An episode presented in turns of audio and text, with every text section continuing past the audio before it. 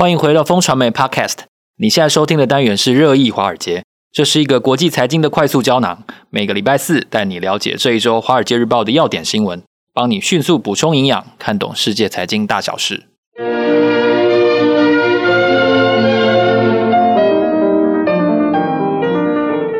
Hello，大家好，今天是二零二二年十一月二十四号，我是风传媒的财经中心主任周启源，坐在我身边的是好朋友之杰哥。Hello，大家好，我们是金牛帮帮忙导读电子报的共同作者，今天在这里为大家导读《华尔街日报》的重点要闻。呃，首先呢，我们要来探讨一下脸书目前碰到的一个经营问题，或者说很大的经营危机。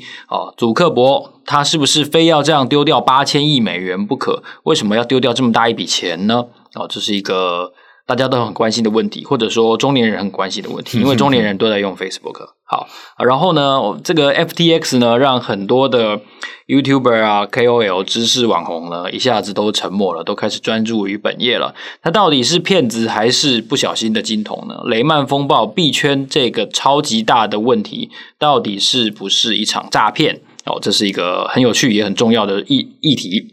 那另外呢，欧洲的危机前几次我们有探讨过，在能源暴涨之后出现的种种的问题。现在这些能源企业因为获利太高，然后呢，政府又积极的在跟上减碳的进度，所以他们似乎把目标盯上了这些黑色能源的企业。另外呢，我们是不是已经看到了联准会升息的终点呢？哦，联准会的理事好像他的态度并不是这么看待的。他说，他觉得他们的报告被市场。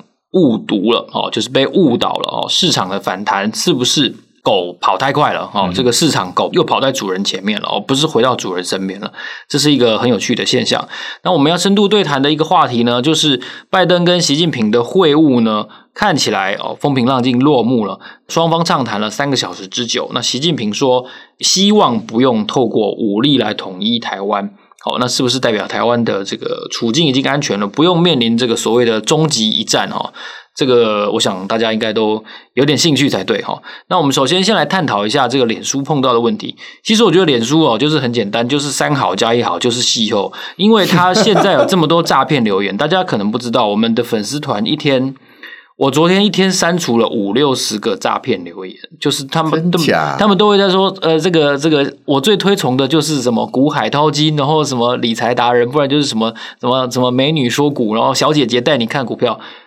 方方面面的，就是各种，他都会贴上一个嗯。超连接，他就会带你去一个粉丝团，然后他就是讲股票，然后通常都是讲一些阿里不打的股票，所以我觉得脸书到现在的的情况，我一点都不同情，我非常非常非常赞成，非常非常赞赏这样子的 的的失败啊，因为他他说什么，他花一百亿美元做出那个那个叫什么东西，元宇宙。JPG 嘛，哈，嗯，对啊，你不觉得很好笑吗？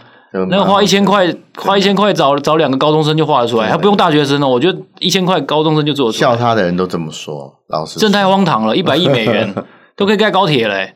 这算什么？人家市值跌到八千亿美元哦，所以丢掉是指嗯市值减少的意思。它的市值掉的更多，八千亿美元相等于是什么概念？大家知道吗？相等于一整个波克夏的公司的市值，波克夏股神的公司八千亿美元。就这样子灰飞烟灭了。那你觉得他还有搞头吗？啊，你觉得他还有搞头吗？觉得很难啦，就是这个八千亿掉了，我觉得他需要，我觉得也不是没有希望。我觉得至少这个 Meta 或 Facebook，它现在目前至少拥有了 Instagram、Facebook 跟这个 WhatsApp，我觉得这三个还是还蛮重要武器。当然，Facebook 现在的问题还不少了，就像岐原讲的。可是这个毕竟它的 user 还是蛮多的。老实讲，他现在如果说把这个 Meta 的大梦呢，放一边哈，如如果专注于他的 social media，也许还是有这个起死回生的机会啦。因为他现在其实他一度这个股价跌到九十块左右嘛，哈，它最高点快四百块，掉了这个 大概八成左右的这个股价。我觉得在这个我们所谓尖牙股里面呢，它最惨的一个就是它。那其实。这个他其实落实了这个哈佛商学院，大家知道这个哈佛商学院 case study 很有名哦。他们这个老师前创了一个字，叫做“智慧型失败”哦。华尔街日报认为他是智慧型失败的典型啊。哦，可是是很大笔，人家智慧型失败，这样你说，哎，你先试试小的。如果说这个失败，也许给你一些教训，然后呢，你主战场不要这么快进来。可是呢，这个 Zuckerberg 他就不这样做，他就先玩大的，哦，把这个公司名称都改了，然后去把这个啊整个企业压在这个。大家还不知道前景的元宇宙上面，我觉得这个是一个豪赌啦。老实讲，三好加一好，对，我要再说一次，你这个还蛮蛮传神的哈。这个，我觉得 Facebook 应该要换执行长了。我其实当过 Facebook 的股东了哦，他在赚钱吗？没有赚钱，有赚钱。可是他卖 WhatsApp 之后，我就把它卖掉了。我觉得这个 Zuckerberg 他其实对于 Facebook 股股票，因为他那时候是用股票去换嘛。哦，然后这个没有珍惜他手上的股票，所以我就把它卖掉。不过还是赚了一倍多了，还好我先走了。不过这个啊、它现在又跌回了九十块，哦，最最惨在九十块左右。我觉得，诶，以投资价值来看，如果它有转机的话，嗯，也许我会重新看一下。不过呢，现在似乎还不是机会，特别是像他这种智慧型失败的案例，最近还蛮多的哦，这个。孙正义啊，还记得他吗？我孙正义最近要退休了，连智慧可能都没有。嗯，对对对，他也是把一千亿美元的愿景基金哈，就是押注在中国上面。所以我觉得，除了这个啊、呃，台湾人不喜欢习近平啊，我觉得第二个最不喜欢习近平应该就是孙正义，他被他害惨了，因为他对这个网络监管，然后又清零政策，和孙正义旗下所有中国公司都。跌得头头头，我觉得非常惨。而且我一定要多说两句哈，嗯，你看 WhatsApp 是买来的，嗯，Instagram 是买来的，对，我就问祖克伯自己搞出什么东西来，就搞出一个一堆诈骗的 Facebook。OK，好，我们下一个话题，我不要再说了哈。然后恨恨意，对对对，真的是烂透了，烂透了，真的。那还有 FTX，可能也有很多人想问，说烂透了，真的，就是他一副就是圣人哦，无欲无求的。对。结果呢，就是就胡乱嘛。那这公司，他这公司借了多少钱？借了十十亿美元。对，我很想问，我们老板就在隔壁，我想问他，可不可以，可不可以跟我跟让我借十亿美元？我觉得最最不好的是这个，他其实像这种这个新创公司，都嘛是靠募资嘛，哈，那。我觉得在这个创投圈最不喜欢，或是在我们投资界最不喜欢，就是，哎，你一般一手向人家要钱，一手又把股票偷偷卖给别人。他卖给谁？他这这样子这样子。现在不知道是谁，只是说他在这个募资期间，他这个整个这个 FTX 总共卖了大概四亿元美美金的股票，然后在他募资期间，不知道他是这个老股卖给这个啊、呃、新的投资人呢，还是新股？我觉得这样子。做法，如果是老股的话，就非常的不道德了。我不能说他现在有什么法律的风险，不过。就这个啊、投资界的伦理道德来讲，你不能把这个自己手上股票哦，你自己先出场，然后让人家这个新进场的人买的比较贵的股票，然后来支持你，然后又不跟人家讲。我觉得这个是犯了投资界的大忌。就是说，我们刚刚讲的四亿元哦，他在募资期间，他在套现了四亿，然后其中听说有三亿。拿到他回到他自己的手里，然后他用这个三亿呢，就去投资了很多事情，然后做了这个啊、呃、很多政治捐款哦。另外呢，他去买了这个 Robinhood Market，就大家知道那是那个是券商嘛哈，这数位券商的股票，然后做了一些这个慈善投资呃慈善捐款。我觉得这慷他人之慨的状况哈。在这个啊，老实讲，在新创圈里面呢，我觉得就是，如果你做这件事情，你的江湖的这个名声就会被打坏。我觉得哦，我们看这个金童哦，本来是这个 Sam 哦，他本来是哇，大家觉得不可一世的这个金童，现在呢，现在变成了这个啊，投资界，我觉得。我们今天看到最近的这个新闻是 Theranos 嘛，哈，恶血的主角嘛，哈，被判了十一年嘛。我觉得 Theranos 的 Elizabeth。这个主女主角，她还没有在募资的时候把自己的旧股卖出去哦，哈，她当然是骗人家这个投资人的钱了，哈，就是把公司讲得很伟大，其实没有那么伟大。可是这个 Sam 更可恶，如果说这个华尔街日报讲的是真的的话，他在募资期间把自己的旧股卖给这个新的投资人，我觉得非常不可取的状况。大家可能都没有被骗过。我要刻意的放低声音。如果被骗过的人学过一次，以后就会很小心。真的，对，太坏了这些人。那我们也要探讨一下这个欧洲能源的问题，确实让欧洲人现在很痛苦。我记得我们在前几集节目都有录过关于欧洲能源的危机的一些探讨。那现在这些企业是不是因为赚太多，所以它就被盯上了？对，其实现在大家都不景气嘛，对不对？哈，这个萧条来太太突然了，哈，熊市来太突然。可是有哪些企业这个渔翁得利的？哎，就是黑色企业，就是能源产业。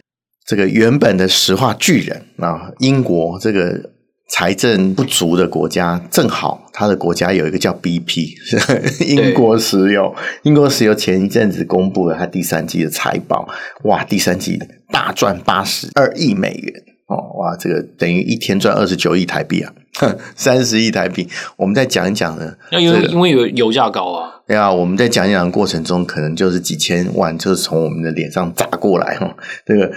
虽然这个略低于前一季度的这个水平，可是远远超过大家的预期。那你是英国政府，你看到哇，这个黑色怪兽赚这么多钱，你会怎样？就跟他收很贵的税啊！所以我们现在的这个呃英国的首相嘛，哈，之前他就倡议说，他要开征百分之二十五的能源利润税。哦，这个就要割他韭菜哦。我们常常听到割割企业韭菜，现在最最厉害是什么？哦，过去三年最厉害当然就习近平了哦。这个 中国的企业被他割韭菜割得还蛮厉害的哈、哦。这共同富裕一喊，所以大家都捐钱啦，大家还乐捐，所有都乐捐啦。对，虽然不乐之捐也是捐啦。哦，那这个英国呢，他就透过这个立法机关，哎，设定了一个法，叫做这个。啊，能源利润税，然后希望这个趁着黑色怪兽哦大赚的时候，让这个呃国库能够充实一点。然后大家知道，这个如果说呃如期把这个税推行的话，在二零二五年之前呢，老实说每个月了哈，是每年可以为他这个带来在五十亿英镑的税收，不错吧？哦，蛮好的、啊。政府，我我也这个割韭菜，对啊，割的正是时候，我觉得非常好。永远都是政府割大家韭菜，没有大家割政府韭菜的时候。是的，对。那政府的一部分就是中央银行嘛，哈。对。那现在这个联准会好像对于他们的升息的态度，认为大家有一点错误解读了。对，我觉得这个呃联准会理事沃勒，他在这个呃最近瑞银举办的这个。呃，研讨会上说，在雪梨哈，然后说，其实这个呃，投资者的解读，联准会报告都解读错了，他们其实没有这么鸽派，大家不要以为说啊，我们看到好像看到升息的终点呢，他说那个是对我们这个报道的误解啊，大家觉得通膨的终点就在前面了，其实显然是误导了这份报告。他说呢，虽然呃上周啊联总会。这个报告显示，十月的通膨压力确实缓解了，这个投资人非常兴奋，大家预测这个通膨会降温。可是啊，在美国联储会并没有考虑要结束升息循环。有啊，有降啊，有降啊，有降啊。这个可能大家预测十二月还会升息三码啦。可是大家就看这个，我的终点可能是四点五或是五嘛，最多到五。这个可是 Waller 就是敲浇大家一盆冷水，他说大家不要高兴太早。啊，我们并没有说现在就会停止升息，或是我们升息循环终点看到了啊。我们的联总会报告只是让大家明白这件事情还蛮这个话还蛮机车的，我觉得让大家明白我们的立场，可是不代表我们的决定。这个我觉得就是在这个鸽派的声浪这个甚嚣尘上的时候教了。大家一盆冷水，好像市场反应也是这样哈。最近市场比较平静的，对啊。你们台股在没有特别什么新闻，对啊。你们台股在涨了这个连涨几天之后，现在也似乎有休息的状况，动不起来啊。因为消息都反映过了，真的。嗯、对，那政治面的新闻其实比较不容易解读了，因为它公说公有理，婆说婆有理。是，至少在习近平跟拜登的这个会议上，我们看起来就是呃。中方这边都戴那个绣有国徽的口罩，我有发现。然后，然后其实拜登这边也都有戴口罩，我以为他们都已经不戴口罩了啊。那他们到到底谈了些什么？你觉得？我觉得结果先讲结果，就是虽然这个已经是这个一个多礼拜以前的事情了，不过其实他们这个透露出非常和平的讯息，我觉得这个还蛮重要，就是大家出乎意外的和善。然后在酝酿了几天之后，其实《华尔街日报》的这个啊报道其实还蛮。内幕的，真独家的。这个他的内幕报道指出，这个拜登跟习近平在印尼这个 G20 会晤前，其实习近平花了非常多的时间讨论，跟他的幕僚讨论了应该要讲什么。然后他们的核心呢，就讲说，我们应该跟拜登讲一下中国大陆跟台湾的历史，然后让。拜登了解我们的看法哦，对，特别是对台湾的看法。嗯、然后呢，特别他最重要的讯息哦，就是我们标题讲，刚刚启源讲的，他说，虽然这个中国希望跟台湾统一，可是啊、哦，希望不要通过武力的方式来实现，这个是非常重要，因为呢，跟他表面上的这个鹰派的这个要打台湾的啊宣誓呢，其实非常不同。哦，这个我觉得是透露最有意义的部分。另外呢，其实他们两个相谈甚欢。原本大家只预期只有两个小时，可是延长到三小时。哦，这个两个两个这个七十岁的七十几岁的老人哦，对对啊，拜登刚过八十岁生日嘛，哦，这个他跟习近平大概差十岁了哈。基本上呢，这个。年纪这么大，然后花三个小时不间断的讲，我觉得这是非常难得的事情。特别是《华尔街日报》有讲这个细节很重要。他说，通常这两国元首这个啊谈论的时候，都是哎我讲一句，然后翻译跟一句嘛，对不对？对，这是正常的嘛。可是呢，他为了节省时间，哎，竟然用同步翻译啊！就我讲的期间，他戴耳机就听完了。这个其实超超越了这个国际礼仪的范围啦，代表说，诶，他们第一个他们还蛮热络，第二个他们想要节省时间，然后在这个习近平谈要点的时候，他自己亲笔还对于他的幕僚的这个啊拟稿，其实做了自己的修改。我觉得这个表示，这个习近平确实想要透露给拜登他自己的想法。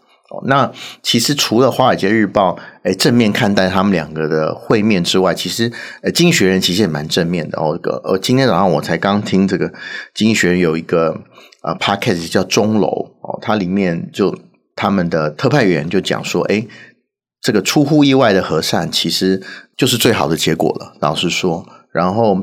他们两个并没有相互这个揍拳，没有 punch faces，这个还蛮重要的讯息。可是呢，其实基本的矛盾仍在啦，强国斗争呢，互相卡脖子。我相信在台面下应该是不会减缓哦。不过除了这个呃两国在两国关系以外，老实讲，这次会谈出现了另外一个幕后的幕僚，其实蛮重要，是现在的这个呃中国外交部的副部长叫谢峰。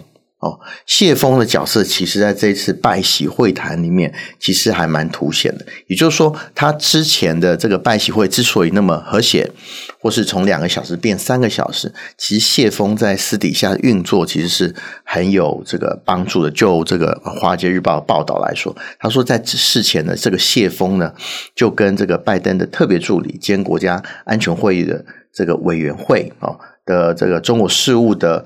官员其实就有一个非常这个密切的联系，然后大家知道谢峰是之前呃杨洁篪的下属，可是他现在可能会之后会接任外交部，或是会升官。那他其实谢峰在这个呃我们之前讲的这个呃华为的孟孟晚舟的案子里面也扮演非常关键的角色。老实讲，谢峰这个角色呢，是以以后呢中美关系呢大家必须要关切的。这个关键人物哦，虽然他没有在台面上被看到，不过在这一篇《华尔街日报》报道上面，倒是把他角色写了还蛮完整的哈。大概花了三分之一的篇幅来写谢峰这个人在呃拜席会中间穿梭的角色，所以啊。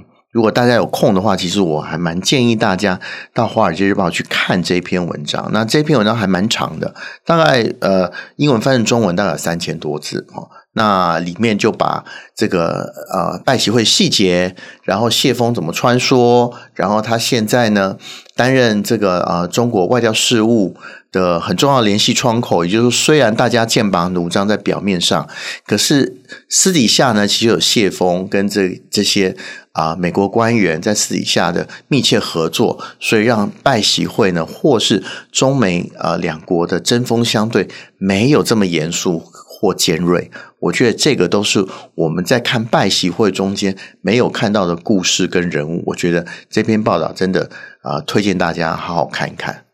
对，我们在这么深入的内容当中哦，其实可以解读出很多呃所谓大国博弈的时候的一些小细节，到底是怎么去发展的。